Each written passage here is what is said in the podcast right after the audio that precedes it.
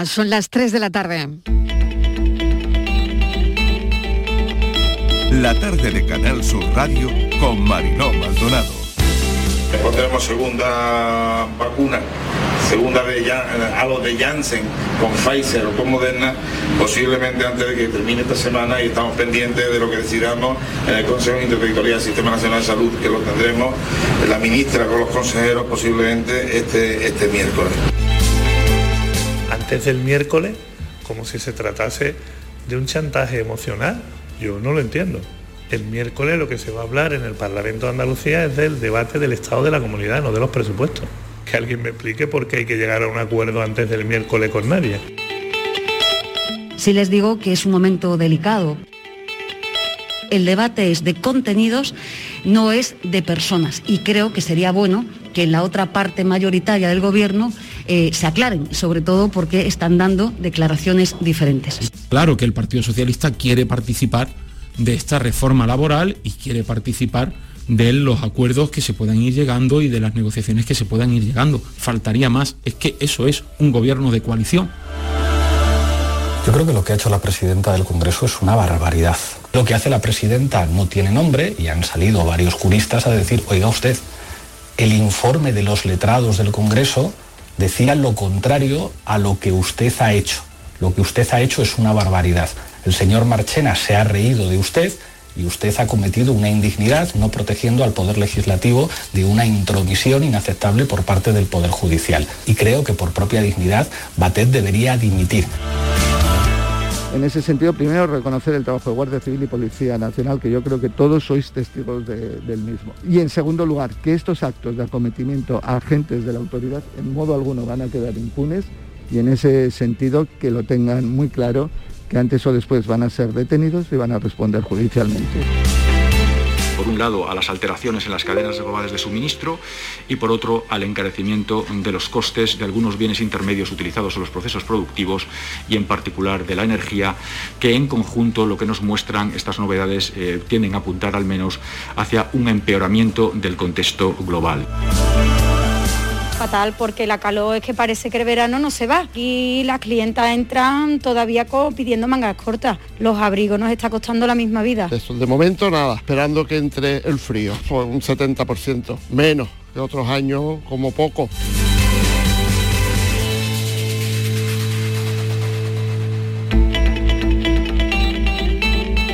La tarde de Canal Sur Radio con Mariló Maldonado.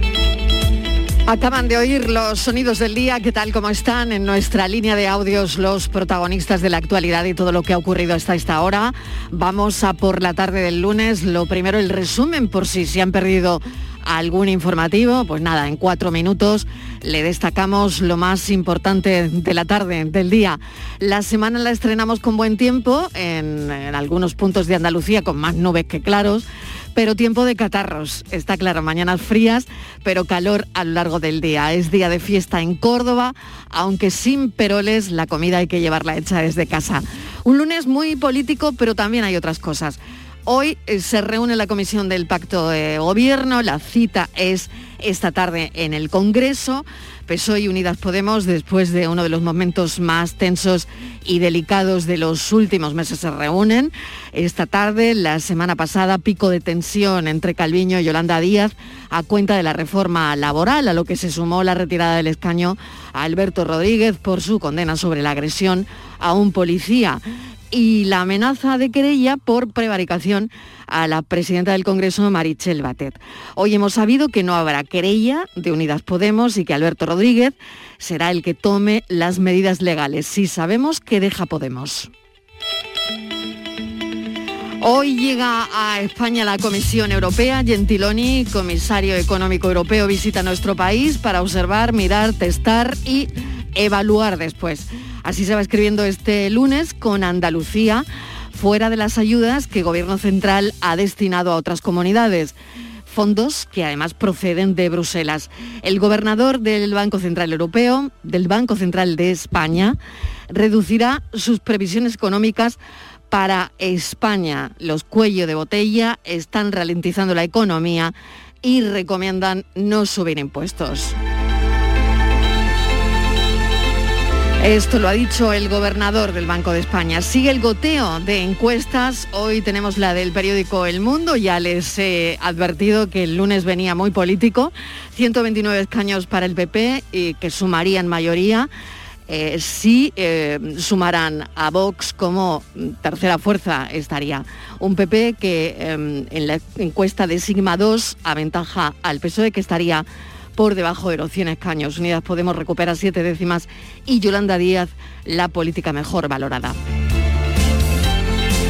La luz hoy a su ritmo superará los 220 euros megavatio hora después del domingo más caro de la historia, siendo la evolución de la tormenta perfecta en el consumo, de lo que seguimos hablando en los medios de comunicación, porque vamos a tener una escasez consumista parece para estas navidades, que puede afectar directamente a sectores como al del juguete por el retraso en los materiales que proceden de Asia, entre otras cosas.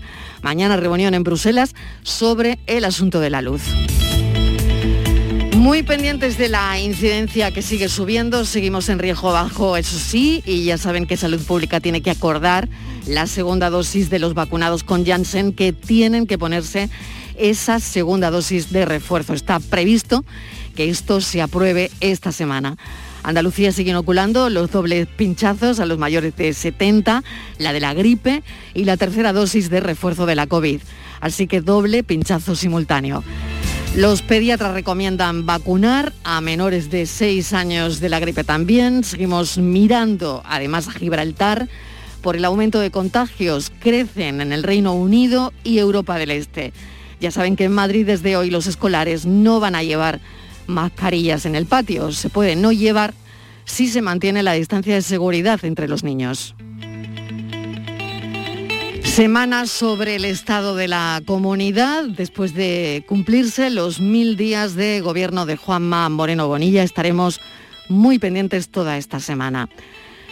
45 días después, extinguido el incendio de Sierra Bermeja y sigue la búsqueda e investigación de las personas que pudieron provocarlo, momento para las tareas de recuperación.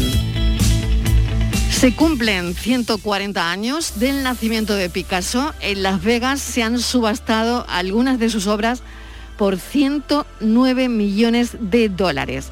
La casa natal lo celebra este octubre picasiano, como saben, aquí en Málaga. Y la canción que hemos elegido hoy es una que le hizo Paul McCartney. Bienvenidos a la tarde.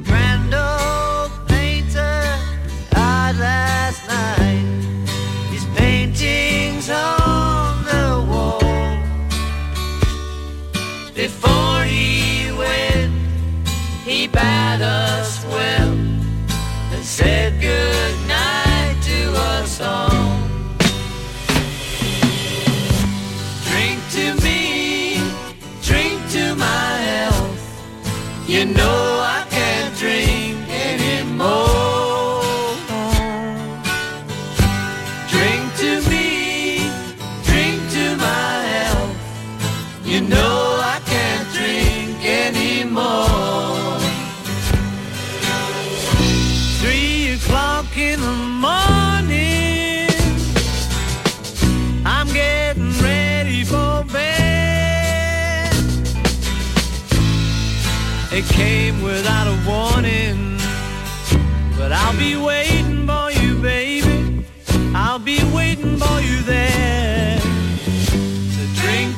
Esta es una canción que le escribió y le cantó Paul McCartney a Picasso. La verdad es que si una teclea la palabra Picasso en una plataforma de música, la lista de canciones que muestra la búsqueda es bastante extensa.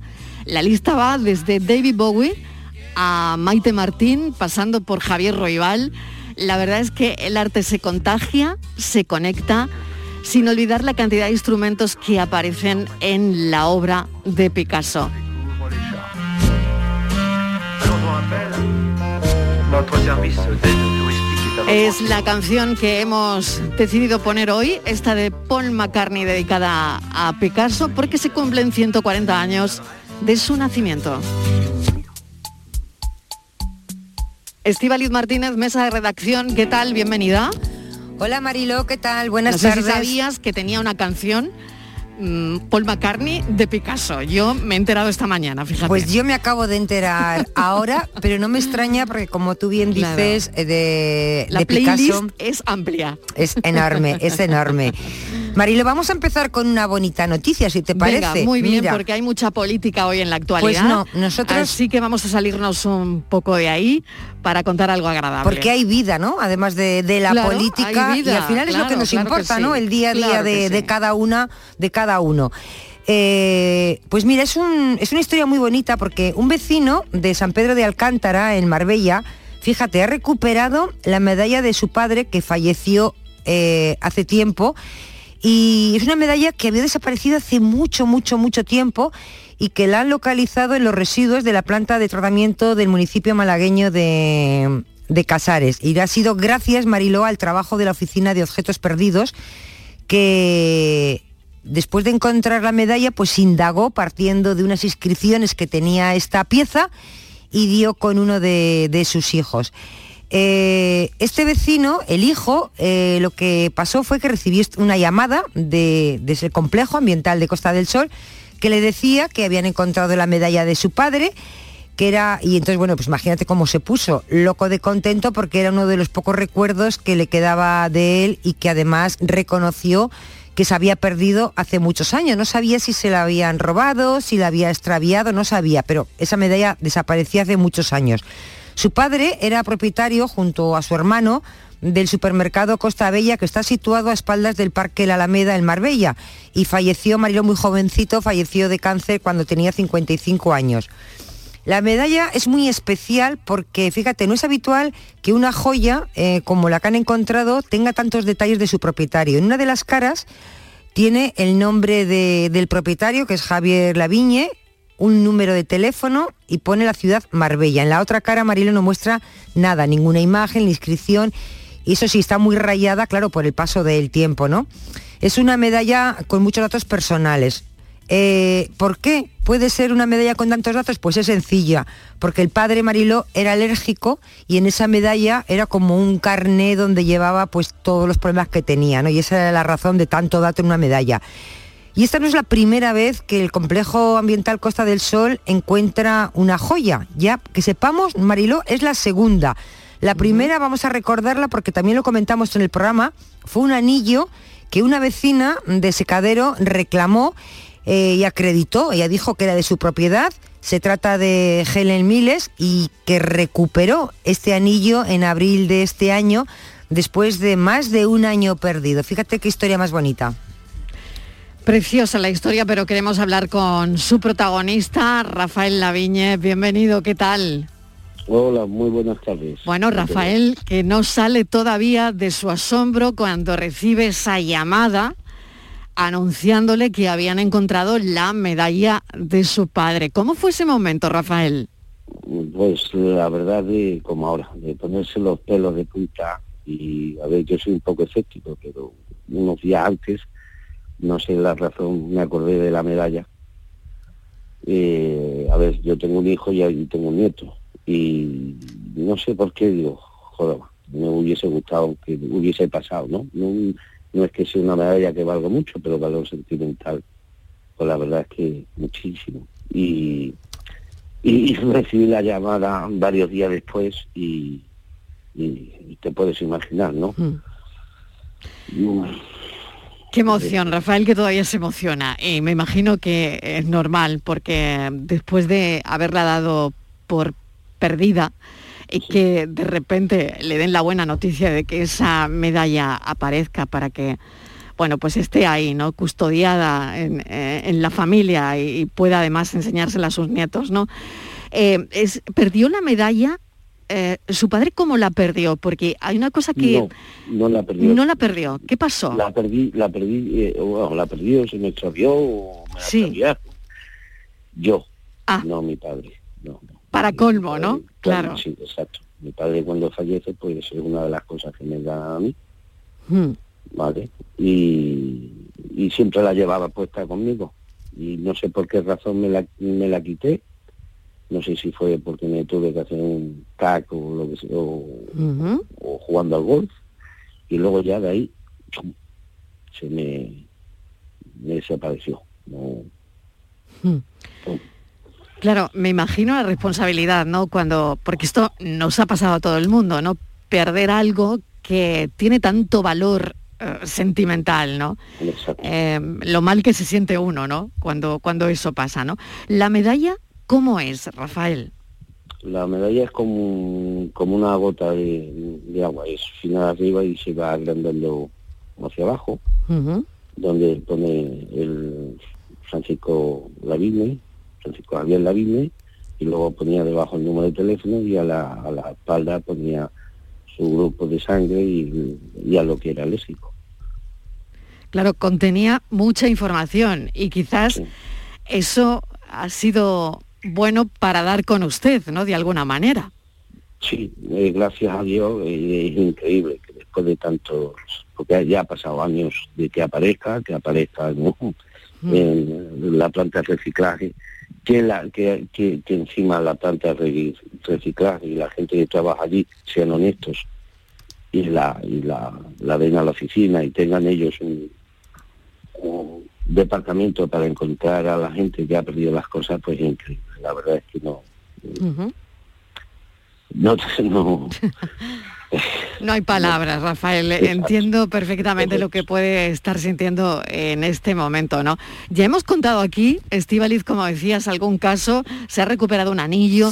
Hemos contado también eh, en otro lugar esa carta que apareció de, de- de otra persona. La verdad es que en el programa hemos contado ya alguna historia, desde luego, mm, interesante con, con objetos perdidos, ¿no? Y que aparecen, ¿no? Sí, Marilo, yo hay que también, eh, yo creo que, que agradecer y felicitar a todas las personas que trabajan porque no es la primera vez que este complejo ambiental de Costa del Sol recupera cosas. Quiere decir que el trabajo que hacen es un trabajo muy minucioso, porque imagínate las vueltas eh, que habrá dado Rafael, esa medalla hasta que al final ha vuelto a sus manos. Imagínese, ¿no?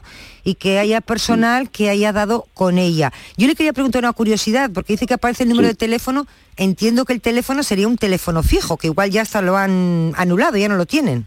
El número. Sí, efe- efectivamente, pero como mi familia es de las más antiguas de Marbella, la primera farmacia que había en Marbella, que estaba en la Plaza de los Naranjos, era de la familia, pues eh, de la familia es conocida.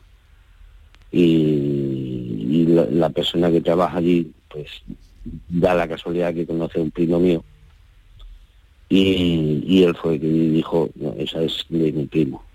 Y entonces eh, mi primo le dio mi número de teléfono y me pudieron localizar, gracias a Dios. Qué interesante. Bueno, Rafael, pues queríamos oírle contar la historia. Es verdad que una nos sale de su asombro, ¿no? Que aparezca una medalla. ¿Después de cuánto tiempo? Porque no sé exactamente cuánto tiempo hace que usted la Pues- perdió. Bastantes, te puedo decir, cinco o siete años fácil. Bueno, pues le agradezco enormemente que nos haya atendido y bueno, que disfrute usted de, de esa medalla que significa tanto para usted y tanto para la familia, claro. Un saludo, un abrazo. Igualmente me gustaría agradecer a Charo, que es, eh, trabaja allí en la planta, y, y a todos los demás por el trabajo que están haciendo y la verdad es que estoy muy agradecido. Rafael, gracias. Pues ahí queda ese agradecimiento. Un saludo. Igualmente, muchísimas gracias. Gracias, un abrazo, adiós. 3 y 19 minutos de la tarde seguimos contándoles la actualidad del día, de cómo viene este lunes. Contagio y vacuna provocan superinmunidad. Lo hemos leído esta mañana frente a la COVID.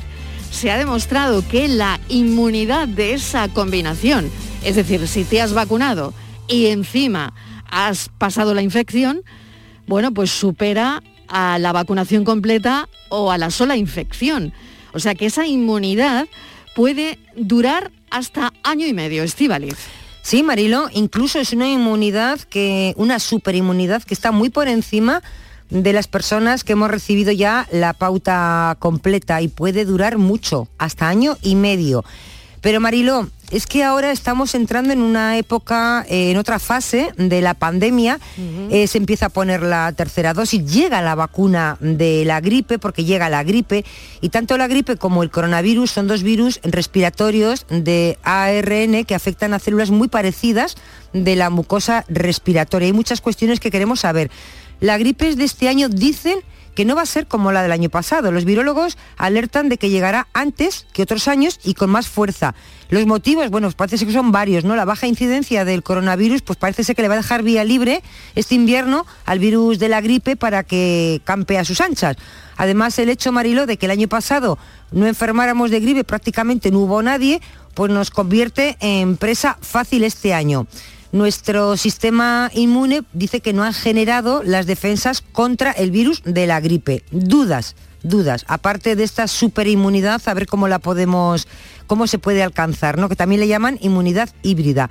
Dudas. Si paso la gripe, me inmunizo contra el coronavirus, por ejemplo, también tengo una superinmunidad pasando la gripe. Otra, ¿es posible, Marilo, infectarse a la vez de gripe y de COVID?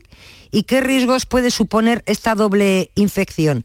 Y la más importante de todas, ¿hay que vacunarse contra los dos virus? Vamos a preguntárselo a José Antonio López. Todo esto que estamos planteando en el programa tiene respuesta porque tenemos a la persona indicada. José Antonio López es director del Laboratorio de Neurovirología de la Universidad Autónoma de Madrid y desde septiembre del 2020 está al frente del proyecto Neurocovid, una iniciativa para estudiar los nuevos viricidas, los antivirales frente a coronavirus humanos. Es profesor de microbiología también, em, bueno, es parte del currículum. Doctor López, profesor, bienvenido. Gracias por atender nuestra llamada. Hola, buenas tardes, un placer. Bueno, pues vamos a hablar de esta superinmunidad, lo primero, después todas las preguntas que ha puesto, que ha dejado Estivaliz encima de la mesa, pero superinmunidad frente a la COVID. Se ha demostrado que esa combinación y que puede ocurrirle a muchas personas que nos están escuchando a esta hora, eh, bueno, pues puede durar hasta año y medio, haber pasado la COVID y la vacunación. Superinmunidad. Efectivamente, es un artículo que se acaba de publicar en una de las mejores revistas del mundo, que era, algo que de alguna forma, es, desde el punto de vista inmunológico, tiene cierta lógica. Cuando uno se infecta por, por un virus, en este caso por el coronavirus o por un patógeno en general, nuestro sistema inmunológico ve todo, ve todo el conjunto, eh, nuestro sistema inmunológico ve a todo el virus y desarrollamos una respuesta inmune contra frente a todo el virus. Y una respuesta además muy adecuada porque el patógeno entra por donde tiene que entrar, en este caso por las vías respiratorias. Entonces, desarrollamos una inmunidad que si luego nos vacunamos, la vacuna es muy específica contra una sola proteína del virus, contra la proteína de la espícula que se llama. Y esa, esa inmunidad es muy específica. Pero como antes nos hemos inmunizado de alguna forma frente a todo el, conjunto, pues la mezcla de las dos, de la inmunidad previa y después de la vacunación, eh, da una respuesta mucho más robusta. Y eso es lo que se ha visto y se ha corroborado ahora en un excelente trabajo publicado recientemente. Pues qué interesante. Nosotros lo que queremos es trasladar esos trabajos que se publican con personas como usted que lo saben explicar a todos los oyentes. Vamos con las preguntas de Estivaliz que eran muy interesantes. Una de ellas, Estivaliz, tenía que ver con la gripe. Adelante, por favor. Sí, mm, le preguntaba que si paso la gripe, también me inmunizo o me inmunizo más contra, contra el COVID. ¿También alcanzo esa superinmunidad? Pues no, es una pregunta muy interesante porque efectivamente hay algunos estudios que comentan que no solamente pasando la infección por un virus, sino incluso vacunándonos contra un virus, podríamos tener cierta, digamos, inmunidad primaria y, natural eh, digamos, podríamos eh, adaptar y entrenar al sistema inmunológico para luego enfrentarse a otro virus. Pero la respuesta eh, tiene que ser que no, que son virus distintos y la respuesta inmune específica, la que realmente al final acaba rechazando al, patógeno, son dos respuestas independientes. Pero, insisto, que dicho esto, es cierto que pasando algunas infecciones, las defensas eh, nativas pueden, eh, digamos, eh, entrenarse para futuros patógenos, pero no nos vacunamos como tal infectándonos con un virus o vacunándonos contra un virus contra otro virus distinto. Muy bien, la siguiente, es Sí, tengo muchísimas. ¿Es posible infectarse a la vez de gripe y de COVID? Por desgracia es posible, eh, por desgracia se está produciendo, sobre todo en los países donde ahora mismo la transmisión del virus, del, del coronavirus es comunitaria y como ya habéis adelantado, eh, parece que el virus de la gripe se podría adelantar algo a su, a su periodo eh, temporal normal y por lo tanto sí se puede producir una infección mixta y eso agravaría claramente o podría agravar claramente eh, la sintomatología. Se detecta fácil, discúlpame Estivaliz, o sea, a- hablamos de infección mixta, gripe y COVID, claro, es lo que se trata de evitar con la ah, vacuna de la gripe, ¿no? Correcto. Y, la de del hecho, COVID también como tercera dosis. Sí, Claro. sí, bueno, aquí habría mucha, Claro, mucho debate claro, por delante, claro. porque lo que, lo que más ayuda a luchar contra el coronavirus sigue siendo la vacunación universal, algo que hemos descuidado en pro de la tercera, en la cuarta dosis, hasta el punto que tenemos ya tan, tal excedente de vacunas que muchas, por desgracia, se van a perder y podrían acabar en brazos de, de países que sí lo necesitan. Pero bueno, a- aparentemente ya se ha iniciado la, la campaña de vacunar por encima de los 70 años y ya se comenta que luego irá- irán los de 60 y las personas eh, más vulnerables. Eh, bueno, pues parece ser que eso sí podría favorecer la respuesta inmune, aunque bueno, habría algunos peros que a lo mejor no voy a comentarlo para dejarlo en esa, en esa nota optimista. Y desde luego también eh, las autoridades están ya proponiendo vacunarnos de una forma excepcional, una, la inmensa mayoría de la población, incluso niños, contra, contra la gripe, para intentar en cualquier caso eh, tener defensas, si no contra los dos virus, al menos contra uno de ellos. Eso es, es una información de hoy, además, niños de hasta seis años. Correctamente, sí, correcto. Sí, la verdad es que es algo que no entra en el calendario normalmente de la vacuna exacto. de la gripe, que es para mayores y tal, pero eh, teniendo en cuenta la, la situación extraordinaria que estamos viviendo, pues está planteando esa opción. Estivaliz. Sí, eh, últimamente es- cuando leo, escucho a, a doctores, virólogos, cuando hablan de la gripe les veo con una cierta preocupación y no sé, a mí por lo menos me, me- me alerta, ¿no? Eh, dicen que bueno, el año pasado no hubo gripe y entonces eh, parece ser que nuestro sistema inmune no generaron las defensas contra el virus de la gripe que no, no tuvimos, que estuvimos en casa la mayoría del tiempo y luego tapados todos y sin contacto unos con otros. Entonces, el hecho de que el año pasado no tuviéramos gripe, no generáramos ese sistema inmune, ¿estamos este año mm, más expuestos? ¿Podemos pasar una gripe peor? No, bueno, parcialmente sí es cierto que obviamente llevamos dos años protegiéndonos contra gripe, contra muchos patógenos aéreos que han bajado su incidencia, virus respiratorio sincitial, incluso tu- tuberculosis que no es un virus. O sea que realmente eh, podría atribuirse a, digamos, a, a una, a una eh, pérdida de memoria inmunológica que quizás ahora al enfrentarnos contra la gripe eh, podamos estar menos preparados. Pero hay una razón todavía superior a esa y mucho más lógica que se va a entender fácilmente. Eh, el virus de la gripe ha estado circulando muy poquito en estos últimos dos años, muy poquitos, han dado pocos casos en todo el mundo, de forma que a la hora de, elaborar una vacuna hay que se, suele valorar con el virus que va circulando previamente. De forma que la vacuna que ahora se tiene, se tiene preparada, no está eh, adaptada, optimizada para la gripe que, va a venir, por, puesto que ha estado circulando minoritariamente en los últimos años. Por lo tanto, digamos que la, por una parte la vacuna, que hay que vacunar lo más posible, quizás no sea tan efectiva como, en otras ocasiones, y por otra parte, efectivamente, el virus que ahora eh, empieza a circular y que habría la posibilidad que empezara a circular antes de lo que le tocaría, pues podría abarcar a un mayor sector de la población. No en sí tiene por qué ser más virulento como tal, pero como siempre, algo que afecta a muchas más personas por término medio y estadísticamente, pues causa más trastornos hospitalarios, claro. Y por último, le voy a hacer una pregunta difícil, profesor. Bueno. Bueno, hemos vencido a la COVID, estamos en riesgo bajo. ¿Qué, qué- qué futuro tenemos?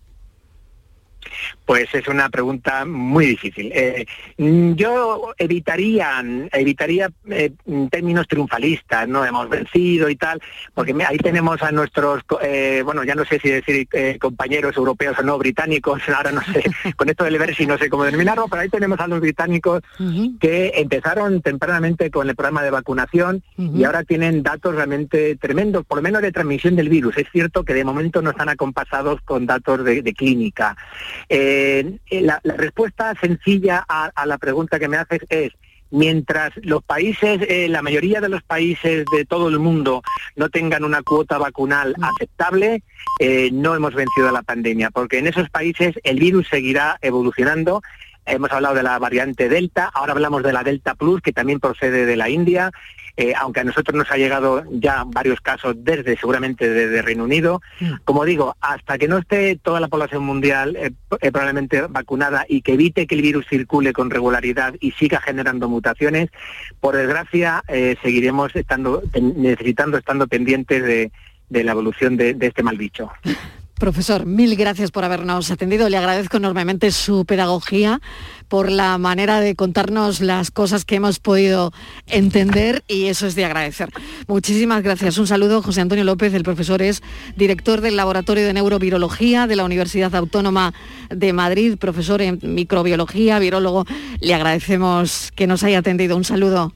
Un fuerte abrazo, el- el placer es mío. Adiós. 3 y 31 minutos de la tarde. Vamos a otra historia que al final también son coletazos de la pandemia, efectos colaterales. Montilla Moriles dice que le falta vidrio y cartón para embotellar. Estivaliz. Sí, Mariló, es que no hay botellas de vidrio para tanto vino. Es que no hay ya. O sea, la escasez del vidrio es una escasez global. Por supuesto, nos llega muchísimo a España, que es un sector muy importante en el sector vinícola y, por supuesto, en Andalucía. El envase de vidrio, Mariló, es que está ahora mismo en auge. Todos sabemos lo que pasa con los, los plásticos, entre otros motivos porque es posible reciclarlo infinitas veces, eh, sin que pierda calidad ni cantidad y además evitando la generación de, de residuos. ¿no? Así que con este em, auge, pues la escasez está para embotellar vino empieza a preocupar sobre todo a los bodegueros. Algunos, Mariló, han tenido que adelantar pedidos ante la previsible eh, falta futura de, botellas y cara a las navidades. Es un problema. Mira, actualmente te voy a dar algunos datos. Hay más de 8.000 compañías españolas de alimentación que emplean envases de vidrio para sus productos. Esto lo dice eh, Anfebi, que es la eh, organización que aglutina el 98% de la producción de España. Según esa entidad, las 13 fábricas de vidrios que tenemos distribuidas por todo el territorio español fabrican cerca de 19 millones de botellas y tarros a diario. 19 millones ¿eh? de botellas y tarros durante un proceso amarilo continuo que funciona 24 horas al día, los 7 días de la semana. Pero aún así, la producción Mariló no es suficiente para satisfacer la demanda. El sector vinícola, además de la problemática del vidrio, ahora se le suma también el de las etiquetas, el de los tapones y el de cartón. Vamos al sector, vamos a preguntarle todo esto a Adela Córdoba, directora de marketing del Grupo Pérez Barquero de Bodegas Montilla Moriles. Señora Córdoba, bienvenida, gracias por atender nuestra llamada. Muchas gracias y muy buenas tardes a Bueno, todos. esto es una escasez que va a tener una enorme visibilidad en los próximos meses. A eso parece, a todo esto parece que le estamos uniendo materiales de construcción, cartón para las tapas de los libros incluso y vidrio para hacer las botellas. Hemos visto también que escasea el papel, el aluminio, por lo de las etiquetas también. ¿Cómo les está afectando todo esto y si les está afectando ya?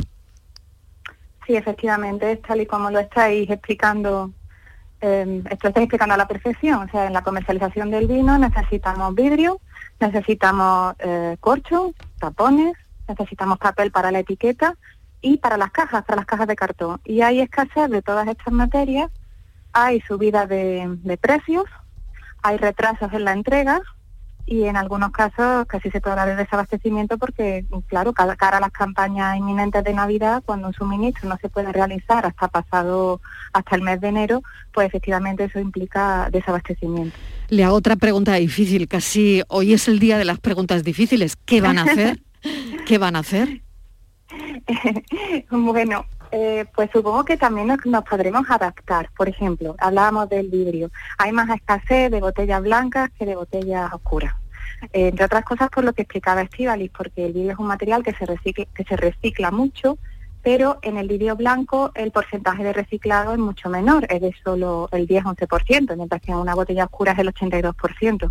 Pues yo creo que ese tipo de adaptaciones eh, sí que van a ser una posible solución, es decir, en vez de envasar en botella transparente o blanca, en botella de, color verde o de color canela, pensando en los vinos blancos, ¿no? Eh, y imagino que por ahí tendrán que tendrán que ir los tiros, tendremos que reaccionar y adaptarnos, que eso sí es algo que se ha demostrado que, que sabemos hacer, ¿no? Que logramos hacer, adaptarnos a toda Desde esta luego. anomalía, ahora está, vimos Desde tiempo lo que está ocurriendo todo lo que en la vida se pensó que iba, iba a suceder. Claro, yo me pregunto cómo, ¿no? Estivaliz, no sé si tienes alguna cuestión Sí, más. eh, estaba Mm. intentando ver a ver qué soluciones podíamos tener. Claro. Eh, buenas tardes, Adela. Porque, tardes. claro, se acercan mm, unas épocas donde hay que brindar. Hay que brindar. El resto del año podemos conformarnos con agua, ¿no? Que también hace falta vidrio, claro. Porque el plástico ya se va a dejar, ya desaparece. Entonces, no sé qué... Yo estaba pensando, digo, a ver si al final vamos a tener que comprar una botella de vino en Tetrabric. No creo, ¿no? o tenemos que volver a, a comprar el vino a granel. Claro, estos son vinos normales, los, los peleones de toda la vida.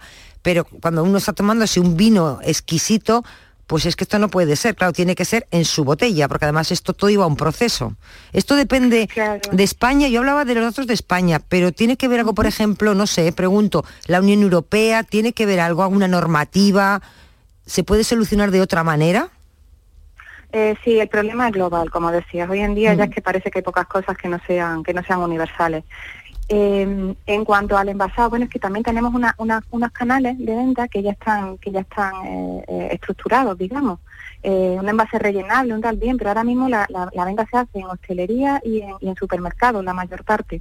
Me parece que antiguamente sí que existía la pequeña bodeguita, ¿no? A donde hubo, uno iba y lo rellenaban. y eso es que prácticamente ha desaparecido. Otra cosa es que evolucionemos y que eso se vuelva, se vuelva a implementar o se vuelva a poner de moda.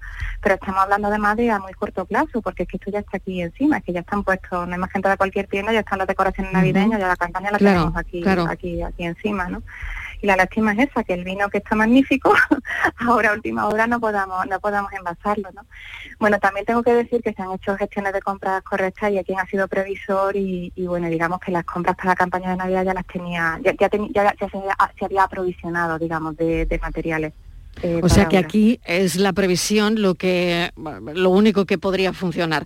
Pero la previsión dentro de lo imprevisto, porque Claro, claro, no, no se claro, nadie. exacto. Eh, luego, luego habéis hablado, por ejemplo, también eh, las, vidrieras nuestras, las españolas, que tú comentabas antes, están de día y de noche, y es que Sí. además llevan tiempo abasteciendo a Francia, porque están- en Francia llevan con huelgas eh, interrumpidas, ¿no? Pero casi todo el año. Exacto. Entonces también han estado desde aquí suministrando a, a- a Francia, que son cosas que a lo mejor se podrían regular, pero pero hay, no, no lo sé. Y el, en concreto el cartón, el cartón lleva subidas acumuladas desde, desde primeros de año. O sea, Mm. y todavía, todavía puede que, que haya alguna más antes de que acabe el 2021. Llevamos acumulando entre un 25 y un 30% de subida. Nos comentan que es por, por dos motivos, porque se han reducido la, la parece ser que, bueno, que el mo- eh, de hecho mm, se aprende todos los días, ¿no? Parece que el mundo del papel o la, o la fabricación de papel está muy concentrada, es casi un oligopolio y, y- y nos comentaban que, que han bajado las exportaciones que se reciben desde Estados Unidos mucho de, de fibra de con lo que se con lo que se hace el papel y que también está produciendo en menos en mucho menos volumen del que se necesitaría las plantas de reciclado de aquí de la Unión Europea. Entonces se están juntando las dos Sí, cosas. y otra pregunta que no es fácil tampoco, ¿peligraría algún puesto de trabajo? Porque todo el mundo tiene en su cabeza, eh, bueno, pues que en el año 2009 eh, se fabricó la última botella de Vicasa, ¿no? Y dejó para el olvido el pasado de la industria vitivinícola en, en Jerez, ¿no? Después de una lucha y de 125 años eh, fabricando botellas, ¿no? que dio de comer a centenares de familias en Jerez. Lo único que quería preguntarle es si esto podría tener un efecto colateral en los trabajadores. Bueno, eso, eso yo espero que no, porque, porque por suerte ahora mismo lo que hay es escasez. Quiero decir, tengo las fábricas, en las vidrieras, ahora es que no llegan, la- las producciones no llegan a tocar el suelo de la Ujú. fábrica, del almacén, es que están los camiones en la puerta esperando para cargar. Nos comentaban el otro día que eh, en una fabricación de un millón de botellas, que es una fabricación decente, no, no son tiradas cortas, que les haya durado tres días. Eh, mm, o sea que ahora mismo, por, por suerte, en teoría, lo que lo que no debería eh, faltar es mano, o sea, debería hacer falta mano de obra, porque están que no que no dan abasto. O sea, que los, los primeros interesados en poder a- en poder atendernos em, son nuestros proveedores, los, los de la vidriera, de las gestioneras. Ellos son ahora mismo los que realmente lo están pasando muy mal. Para ellos es, es plato de muy mal gusto esta situación. Pero es que no dan abasto más. Es que no, no- claro, la fábrica llega un momento que tiene una capacidad de producción y eso no es algo que se pueda de un día para otro instalar una nueva maquinaria, ni se pueda Claro, claro. y, y lo que nos comentan es esto, así que yo espero que por lo menos ese gravísimo efecto colateral que mencionas, Estivali, no, no tengamos que verlo. Adela Mm, Córdoba. de- de falta de empleo. Mil gracias por habernos atendido A- y seguiremos pendientes, directora de marketing del grupo Pérez Barquero de bodegas Montilla Moriles, que eh, bueno, les falta vidrio y cartón para embotellar. Gracias, un saludo. Sí. Gracias, buenas tardes. Me voy un momentito a publicidad y a la vuelta hablamos de árboles. La tarde de Canal Sur Radio con Mariló Maldonado. También en nuestra app y en canalsur.es. Oye, ¿qué haces? Pues aquí, rascando, esquiando, viajando, navegando. Vamos, aquí, disfrutando mucho. Rascas multiplicador de la 11. Multiplica tu premio y podrás ganar al instante hasta 500.000 euros. Gánalo rápido y disfrútalo mucho. Rascas multiplicador de la 11. Estrenando casa. 11. Cuando juegas tú, jugamos todos. Juega responsablemente y solo si eres mayor de edad. Un cocido de versa cocinado con aneto quita el sentido. Porque en aneto hacen el caldo como se ha hecho siempre. Versa, carne, garbanzo, con todos sus avíos. Vamos, que está para cantarle. Sin exagerar. Pasa tus noches con la radio. Con la noche de Canal Sur Radio con Rafa Cremades. Entrevistas, sorpresas, actualidad, música, diversión y todo lo que te imagines que puede tener el mejor club en un programa de radio. Hola, soy Rafa Cremades. ¿Qué tal estáis? La noche de Canal Sur Radio con Rafa Cremades. De lunes a jueves, pasada la medianoche. Quédate en Canal Sur Radio, la radio de Andalucía. Ahí la tenemos ya. Salta al ciberespacio la nueva app de Canal Sur Radio. Con una alineación impresionante. Canal Sur Radio, Radio Andalucía Información, Canal Fiesta, flamencoradio.com y Canal Sur Radio Música, todo un pelota. Señores, y con la plataforma de podcast y todas las emisiones locales y todos los programas para oírlos a cualquier hora. Es muy versátil, actúa en todos los terrenos y no renuncia a nada. El bar dice que acierta. Gana el partido seguro. Hace mucho que no se oía nada así. Es la nueva app de Canal Sur Radio. ¡Bájatela! Quédate en Canal Sur Radio, la radio de Andalucía. La tarde de Canal Sur Radio con Mariló Maldonado. Vamos con la foto del día. Virginia Montero, ¿qué tal? ¿Qué tal? Hoy la imagen es la elegida por Alex Cea, fotógrafo malagueño independiente. Trabaja desde los 22 años para medios nacionales de información general y deportivos, así como para medios locales y agencias. En la actualidad colabora con Europa Press y La Opinión de Málaga. Su trayectoria también abarca la fotografía institucional, corporativa y publicitaria.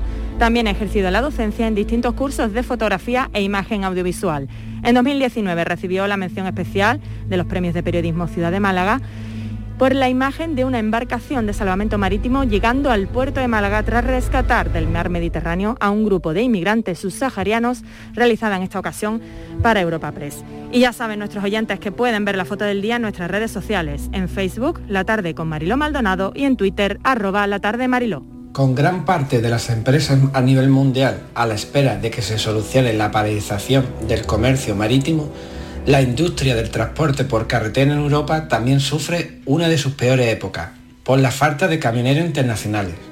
La foto del día que hoy comento pertenece a Samuel Sánchez para un reportaje en el país titulado Nadie quiere ser camionero.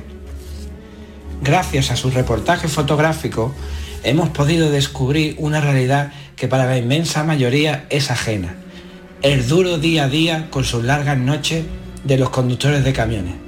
Sin trabajos periodísticos como este, nunca podríamos ser del todo conscientes de la dureza, soledad y entrega que requiere algunas profesiones. Buscar la realidad oculta en algo que puede parecer simple y rutinario es la esencia del fotoperiodismo. Y sin duda, este reportaje lo hace. Fotoperiodistas que buscan la imagen del día para contárnosla aquí en la tarde. La tarde de Canal Sur Radio con Mariló Maldonado. también en nuestra app y en canalsur.es. Canal Sur Radio Sevilla, la radio de Andalucía. Bienvenidos a Sacaba. Mil metros de electrodomésticos con primeras marcas. Grupos Whirlpool, Bosch y Electrolux. Gran oferta hasta fin de existencias en Sacaba. Lavadora secadora por 299 euros. Sí, sí, lavadora secadora por solo 299 euros. Y solo hasta fin de existencias. Solo tú y Sacaba. Tu tienda de electrodomésticos en el Polígono Store en calle nivel 23. Sacaba. Vuelve el arte. Vuelve el ocio. Vuelve la música. Y tú volverás a vibrar porque vuelve el ruido gracias al auditorio Nissan Cartuja. El antiguo pabellón de Canadá será el espacio que te haga sentir, que te haga disfrutar de grandes y únicos momentos. Cultura, música, ocio, arte. Conoce nuestra programación en auditorionissancartuja.com y vuelve a vibrar Sevilla. Las noticias que más te interesan las tienes siempre en Canal Sur Mediodía Sevilla. Y este martes desde el Acuario de Sevilla, un lugar donde sumergirte y conocer todo lo que te ofrece el mar. Descubre las actividades para los próximos meses, con todas las posibilidades para organizar tu propio evento. Canal Sur Mediodía Sevilla. Este martes desde las 12 en directo desde el Acuario de Sevilla. Con la colaboración de Acuario de Sevilla. La mañana de Andalucía con Jesús Vigorra. Un programa informativo. Además, el Constitucional también se ha pronunciado sobre... De entretenimiento. Arturo Pérez Reverte, buenos días. Buenos días. Que te ayuda. Señor Calatayú, buenos días. Hola, buenos días. Y te divierte. Las mañanas de Andalucía son mejor. La mañana de Andalucía con Jesús Vigorra. De lunes a viernes desde las 5 de la mañana. Quédate en Canal Sur Radio. La radio de Andalucía. La tarde de Canal Sur Radio con Mariló Maldonado. Estos son nuestros teléfonos 95 1039 105 y 95 1039 16. Y tenemos ya nuestro abogado con nosotros, experto, como saben, en derecho de familia, herencias, divorcios, separaciones. Y tenemos hoy sobre la mesa una sentencia controvertida.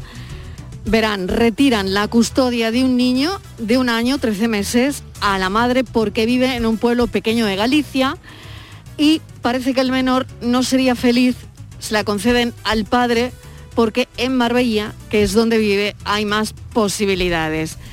Eh, bueno, esta es la noticia, yo creo que hay que explicarla bien, Virginia, hay que contar detalles también y todo lo que esta noticia engloba por un lado y por otro tampoco deberíamos quedarnos solo en el titular. Así es, Marilo, nos ha llamado mucho la atención esta, esta sentencia, precisamente como comentabas de, de, Marbella, porque utilizaba esos términos de que no supone vivir en un pueblo pequeño en Galicia, no supone múltiples posibilidades para el adecuado desarrollo de la personalidad del niño y para que crezca en un ambiente feliz, decía la sentencia. Pero a lo largo de la mañana hemos ido sabiendo que hay otros motivos para esta decisión, como que la madre, dicen desde la representación legal del padre, de la otra parte, trasladó al menor a Galicia sin su consentimiento. O sea que, que, la sentencia va un poquito más allá y eso por eso queremos que José María nos comente un poco el alcance de esta, de esta resolución que tenemos hoy, eh, que estamos hablando todos los medios hoy. Claro, José María, no solo quedarnos en la superficie es. y, y, en, el, en el titular, ¿no? sino ahondar en todos los eh, flecos que podría tener esta resolución.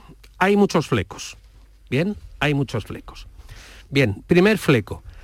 El tribunal otorga provisionalmente la guardia y custodia al padre. Es decir, existe un procedimiento provisional que ahora mismo ha considerado oportuno y pertinente otorgar la guardia y custodia del menor al padre. ¿Qué significa provisional? Que a lo largo de la sustanciación del procedimiento, del procedimiento principal, podría haber otra decisión distinta atendiendo a otra serie de criterios. Es decir, provisionalmente la jueza, a la vista de la situación que se iba manejando y que se conocía, ha tomado esa decisión, pero estoy totalmente convencido que lo único que se ha tenido aquí en cuenta son dos conductas o dos comportamientos. Una, el comportamiento ilícito de la madre cuando traslada ilícitamente a su menor hijo desde Marbella, donde residía con el padre, hasta eh, Galicia. Eso ya, de alguna manera, cualquier traslado de domicilio es una cosa que exige el acuerdo de ambos progenitores. ¿Qué hay que hacer, José María? ¿Qué tenía que haber hecho esta madre? Directamente haberlo solicitado al juez. Existe un procedimiento de jurisdicción voluntaria que se llama desacuerdo en el ejercicio de la patria potestad, en el que de alguna manera si los progenitores no se ponen de acuerdo con el ejercicio o la atribución o la determinación del domicilio conyugal, el juez será el que en definitiva y en última instancia decidirá. Esta señora ha tomado el derecho por sus fueros y ha dicho, a mí me da igual, eh, yo cojo a mi niño y me lo traslado de Marbella a Galicia. Bien, vamos a ver, mire usted, ¿qué edad tiene ese hijo? Diez meses. Bueno, pues mire usted, hay consideraciones, hay cosas, hay situaciones en las que de alguna manera la ley no tiene que ser tan dura. ¿Por qué? Porque seguramente a lo mejor el beneficio del menor, a lo mejor debería haber eh, tomado otra decisión. Porque desde luego que la madre ha incumplido. Desde luego que la madre ha hecho algo ilícito. Pero la noticia dice que el padre denunció y parece ser que en esa jurisdicción no se ha tomado ninguna resolución. Es decir, el juez penal, que también estaba capacitado como para tomar medidas cautelares, no lo hizo. Y es la juez de Marbella la que provisionalmente, y creo que más basándose en el interés, en el interés del menor, pero también con una serie de líneas o pinceladas de castigo y sanción a la madre, ha tomado esa decisión. ¿Por qué? Porque de alguna manera, como siempre se dice, el juez es un padre o una madre tercero al que le obligan los progenitores a tomar una decisión cuando ellos no han sido capaces. Desde luego que los hechos tomados unilateralmente por uno de los progenitores en perjuicio del otro, de alguna manera tiene una sanción porque se ha incumplido una norma, porque esa norma es de patria potestad, porque eso exige o la, el consentimiento de los progenitores o una resolución judicial. Pero, pero, señores, hay muchos eh, asuntos y muchos casos que diariamente ocurren en todo el territorio español en que el padre o la madre, sabiendo que de alguna manera una resolución judicial, por desgracia, va a ser retrasada en el tiempo, toman decisiones inmediatas y urgentes por lo que ellos consideran y creen el beneficio e interés del menor. Y eso no puede ser sancionado. Virginia, no sé si tienes alguna cuestión más sobre este tema. Me queda la mm. duda entonces que el destino, ya sea Galicia, un pueblo pequeño, ya sea Madrid, ya sea, mm, no sería relevante en este sentido. O, sí, porque parece ser que la jueza sí lo ha tenido en cuenta. Vamos a ver, eso es un criterio, eso es un criterio. Claro, yo también quería apuntar eso. Eh, quiero introducir aquí que entonces, claro, eh, el argumento de la juez en la sentencia tampoco casa mucho con lo que estamos explicando aquí, ¿no? Mm, vamos a ver. El sitio es pequeño, ¿qué tiene que ver el sitio, no? Y sí, y sí. Vamos a ver una cosa, yo creo que los padres queremos lo mejor para nuestros hijos. Y si mi hijo va a estar eh, en un concello de Galicia con todo el cariño y todo el derecho y todo el respeto del mundo, en el que no tiene una escuela, no tiene un centro de salud, va a tener que desplazarse diariamente 180 kilómetros de ida y centro de vuelta para estudiar. Si se pone enfermo tiene que coger la ambulancia del pueblo y llevarla a 200 kilómetros. Y si de alguna manera toda esta situación es compleja, pues el beneficio e interés del menor, no Marbella.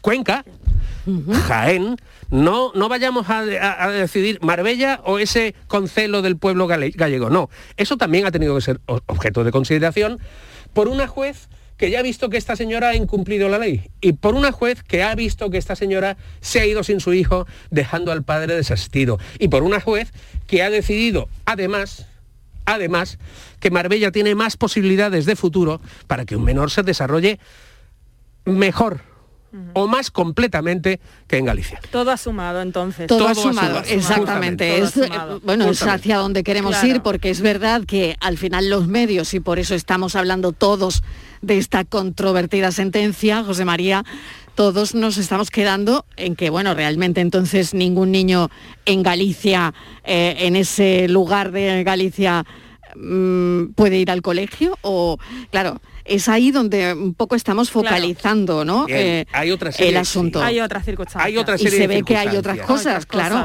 Por ejemplo, por ejemplo, por ejemplo, vamos a ver que esta señora se haya ido a Galicia con una eh, tía cuarta de su familia, es decir, que no tenga ningún tipo de arraigo familiar. Que se haya ido a Galicia para decirle al padre, me voy a ir al sitio más lejano de España para que no estés con mi hijo. Eso también ha tenido que ser consideración, porque si en realidad esta señora vive en Marbella, no tiene ningún tipo de arraigo en Marbella, en la localidad, no tiene familia, no tiene amigos, no tiene nada, no tiene trabajo, el hecho de que se vaya a su lugar de origen, a su lugar de residencia y a su lugar eh, donde vive su familia, pues de alguna manera también hubiera sido objeto de consideración positiva por parte del juez. Y otra cosa, que nadie le ha dicho, en el momento que esta señora se hubiera ido a Galicia, yo hubiera puesto medidas previas, yo, ella porque la competencia no es como se dice en ese documento, la competencia de medidas previas es el lugar del domicilio del menor. Por consiguiente, si yo hubiera sido el abogado de ella, le hubiera aconsejado que en el territorio jurisdiccional de ese concello, que no sabemos el nombre porque debe ser muy pequeñito, pero que siempre debe tener una demarcación judicial, tiene un juzgado de primera instancia y yo, el abogado de la madre, hubiera solicitado guarda y custodia para la madre en Galicia. Es decir, que ya hay algo que no se ha hecho como se debería. Eh, que se podía haber hecho y no se ha hecho, mejor. Que se podía haber, hecho, y no, se, ha hecho. Que se podía haber hecho y no se ha hecho. decisiones que se toman un poco en caliente. Claro, probablemente, probablemente. Bueno, ¿alguna pregunta más sobre esto que José María, tú quieres aclarar algo más? Porque es un tema la verdad es que hoy es el tema que está cruzando en las redacciones la, actualidad y está en todas las conversaciones. Así es, así esta sentencia polémica. Así es, pero os voy a decir una cosa para que nos quede a todos claro. Aquí, una de las consideraciones más esenciales en los procesos de familia es el beneficio e interés de los menores en todas sus ópticas y con todas sus consideraciones, no solo con la edad, no solo con la mm, no solo con el tema de que existe acuerdo, no solo no, el beneficio e interés de los menores llega a la situación de decir y además y además considero que el menor se va a desarrollar más plenamente en Marbella que fuera, ¿vale? Te cuento otra cosa que mm, eh, imagino que lo, has contemplado. La abogada de la madre ha anunciado que va a recurrir por lo tanto, esto se puede recurrir, José María, que era otra de las preguntas, ¿no? Pues mm, seguramente yo, creo que no se puede recurrir. Porque si que no se puede recurrir? No, no, no, Si son unas medidas previas, si son unas medidas previas, no se pueden recurrir. Y si son unas medidas. muy interesante saberlo. Y si son unas medidas provisionales, tampoco se pueden recurrir porque estarán pendientes de la sentencia que se dicte en su día. Es decir, no es recurrible. ¿Por qué? Porque si son previas, solo tienen el valor, tienen una vigencia de 30 días.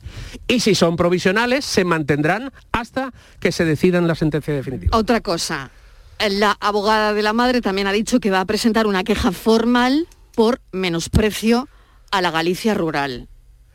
Bien, pero eso me imagino que lo dará ante la Junta de Galicia, no, ante el juzgado de Marbella, de Marbella ante el ni Consejo General del Poder Judicial. Sí, sí pero bueno, vamos a ver una cosa. Dentro de la discrecionalidad de los jueces, el beneficio e interés de los menores permite incluso ese razonamiento. Y por tanto, esa queja formal, a mi modesto parecer, siempre me podrán tachar de hombre, pero a mi modesto proceder y entender, eso no va a ser objeto de ningún tipo de salida ni de solución, por cuanto de alguna manera la discrecional de los jueces permite y posibilita tomar decisiones como esta. Ha habido también una nota de prensa que nos ha hecho llegar eh, Virginia, la Asociación Española de Abogados de Familia. Eso es, sí, en el que, donde bueno se detalla pues, pues, pues, todo esto, ¿no? Con relación a esta noticia que eh, la nota de prensa de la Asociación Española de Abogados de Familia dice que de forma sesgada, que se ha difundido de forma sesgada. Así es, nos ha hecho llegar a mitad de la mañana cuando ya la, noticia... La, ya habíamos hablado con José María del Río, ya, cuando hemos recibido la nota, ya, ya habíamos querido contrastarlo, al menos la redacción de este programa. al menos la redacción de este programa. Y ya destacaba, ya destacaba esto que comentaba José María del comportamiento de la madre, de todas las cosas que se tendrían que haber hecho y que no se habían hecho y que motivaban en gran parte la, la sentencia que se ha dictado al margen de estos comentarios sobre la Galicia rural y las grandes ciudades. Así es. Bueno, pues José María, es lo que está cruzando hoy la, actualidad, así que te agradecemos enormemente tu, a vosotras. tu poder, granito de arena. Tu granito de arena, tu poder didáctico también para entender, no solo quedarnos en la superficie, sino bueno, pues contar todos los flecos que, eh, que hay dentro de la noticia, ¿no? Entonces, bueno, pues lo acabamos de, de contar y bueno, ya cada persona pues que piense en base a lo que hemos contado, pues se formule su propio criterio, ¿no? Así, así debe ser. Muchísimas gracias, José María, como siempre. Gracias, que pases. Bueno, oye, y te veo ahí con un... Ya me ves con ese Te veo chifarra, con ahí- esa chifarrapa, Te veo ahí con, maravilla. un, Sí, con sí. una ceja partida, como dicen en mi tierra. Sí, sí, así es. Bueno, ha sido un accidente. Que la semana que viene ya estemos listos. Ya, listo. Bueno, pues que te recuperes pronto. Gracias, Un beso hasta ahora. Gracias, Virginia. Hasta dentro de un ratito. Nos vamos ahora a las noticias y después nuestro café de las cuatro.